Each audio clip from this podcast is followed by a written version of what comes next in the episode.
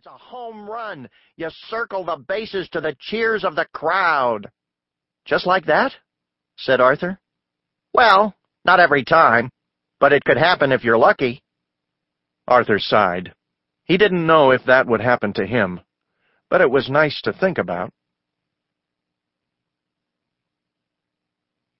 Chapter 2 At the ball field, a bunch of kids were huddled around the bulletin board looking at the team rosters. I found my name, said Buster. Let's see, Francine, Brain, Binky, Arthur. Yes, yes, we're all on the Eagles together. Hey, this is going to be a great team. I can't wait to start pitching. Hey, I want to pitch, said Francine. So do I, said the Brain. How will we choose? asked Buster. Don't worry, said Francine. The coach will decide.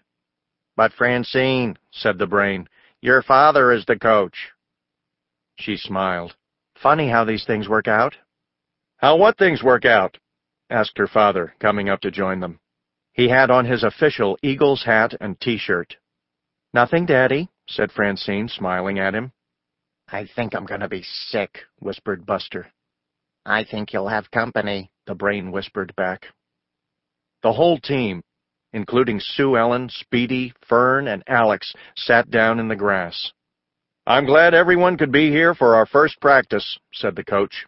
As most of you know, I'm Oliver Frensky, Francine's dad.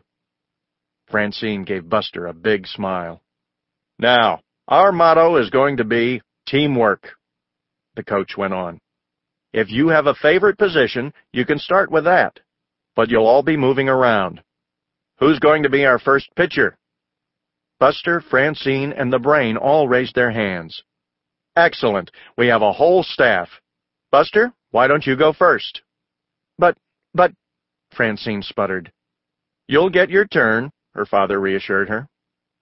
Everyone else took a position. Arthur ended up in right field. Nobody else seemed to want to be there. Heads up, everyone, said the coach, waiting with a bat at home plate. Go ahead, Buster. Buster prepared to pitch. He twirled his arm around, shot out his leg, and threw as hard as he could. Coach Frensky blinked. Where did the ball go? Buster wasn't sure. He was never sure with a Buster ball. A moment later, the ball came down and hit him on the head. Are you all right, Buster? asked the coach. Buster nodded. Good. Try again. But this time, ease up a little. Don't wear your arm out the first day. Buster nodded. He pitched again, and the ball sailed right over the plate. The coach lined a drive to Sue Ellen at third base. After a few more pitches, it was Francine's turn. Her first pitches were high and outside. Her father fouled them off. Nice energy, he said. Remember now, right over the plate. Francine's next pitches were better. Her father batted them around the field. Time for my fastball, thought Francine. She gripped the ball firmly and threw. The ball sailed high over everything, her father, Binky, even the backstop. Well, said her father, that was certainly over the plate. Way over, said Binky. The coach cleared his throat. All right, Francine, Let's give someone else a chance. The brain took to the mound. Ready? asked the coach. In a moment, said the brain. He licked his finger and held it up to test the wind direction. Then he began scraping the mound with his sneaker. Is everything all right? asked the coach. Oh, yes, said the brain. Proper footing is very important. When he was finally ready, the brain made his first careful pitch. Coach Frensky hit a grounder to shortstop. The brain was pleased. He checked the wind and his footing again. He did that before every pitch, so he didn't get many in. The last ball went to right field. It was a deep pop fly. I've got it, said Arthur, moving backward. He leaped at what he thought was the right moment, and missed. The ball came down behind him. Almost, said the coach. Arthur, that was a very graceful leap. Graceful? Arthur didn't feel graceful. He could feel his face getting red. He knew everyone was looking at him. It was starting to look like the season would be a long one. Chapter 3 Arthur stood in front of his bedroom mirror, tossing a ball up and down in his mitt. His father stopped in the hall to watch him. Ready for your next practice, Arthur? he asked. Arthur dropped the ball. Oh, uh, yeah, he said. Mr. Read stepped into the room. Is everything okay? Um, I guess. Practices have been hard. Really? Well, tell me about them. I'm not very comfortable yet. The other day, I was playing second base. I fielded a sharp grounder, but I couldn't get it out of my glove. It was like the ball was stuck with glue. What did you do? his father asked. Well, there was a force on at second, so I took off the glove and threw it to the shortstop, who was covering the bag. Was the throw in time? Arthur sighed. The glove was, but the ball came out along the way and dribbled into the outfield. The runner ended up at third base. What did the coach say? asked Mr. Read. He said I was ingenious, very creative. He uses words like that a lot when I make a play. Mr. Read sat down on the bed. The coach has a good eye, Arthur. You just need to give it a little time. Arthur wasn't so sure.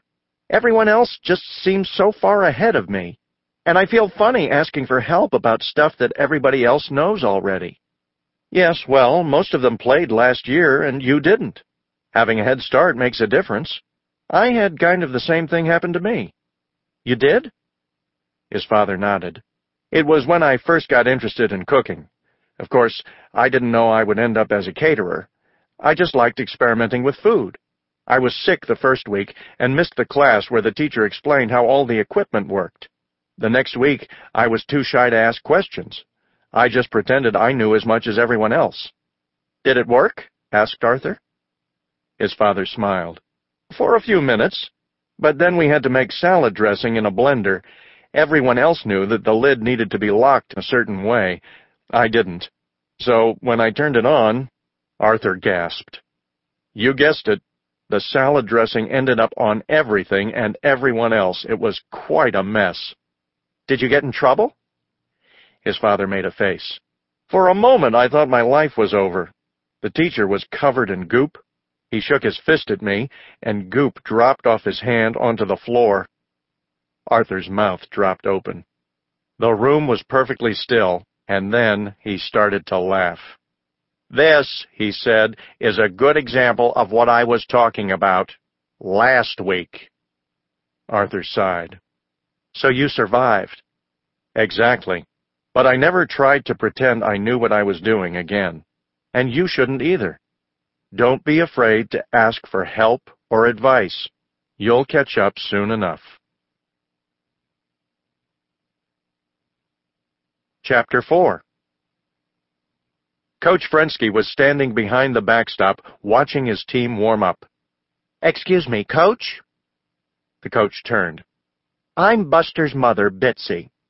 Nice to meet you. Buster's a fine boy, a real spark plug. That's very nice to hear. I was just wondering, is the ball very hard? Well, no harder than any baseball. I see. I've just been wondering, what if it hits Buster? Well, there's always some risk, but Buster's very quick, I'm sure. And the baseball hats, are they made of wool? I think Buster's allergic to wool. If he's scratching, I don't think he'll be playing his best. We'll watch for scratching. Coach Frensky glanced at the bleachers. Now, I'd recommend you find a seat, uh, Bitsy. You don't want all the good ones to be taken. Do the seats often fill up for practice? Coach Frensky hesitated. You never know, he said. On the field, Arthur and Buster were throwing to each other. As Francine approached, Buster held up an imaginary microphone in front of her mouth. Excuse me, Slugger. Buster here for Action News. Think you'll top your record of 49 sky balls today? Very funny, said Francine. At least my throws go over the plate. Take it easy, said Arthur. You're both on the same team, remember? Stay out of this, Arthur, said Francine. You need to concentrate all your attention on holding on to the ball. Oh, yeah? Arthur put his hands on his hips, and the ball dropped out of his glove. Francine laughed and moved on to the field. You know what you need, Arthur? said Buster. My never-fail, all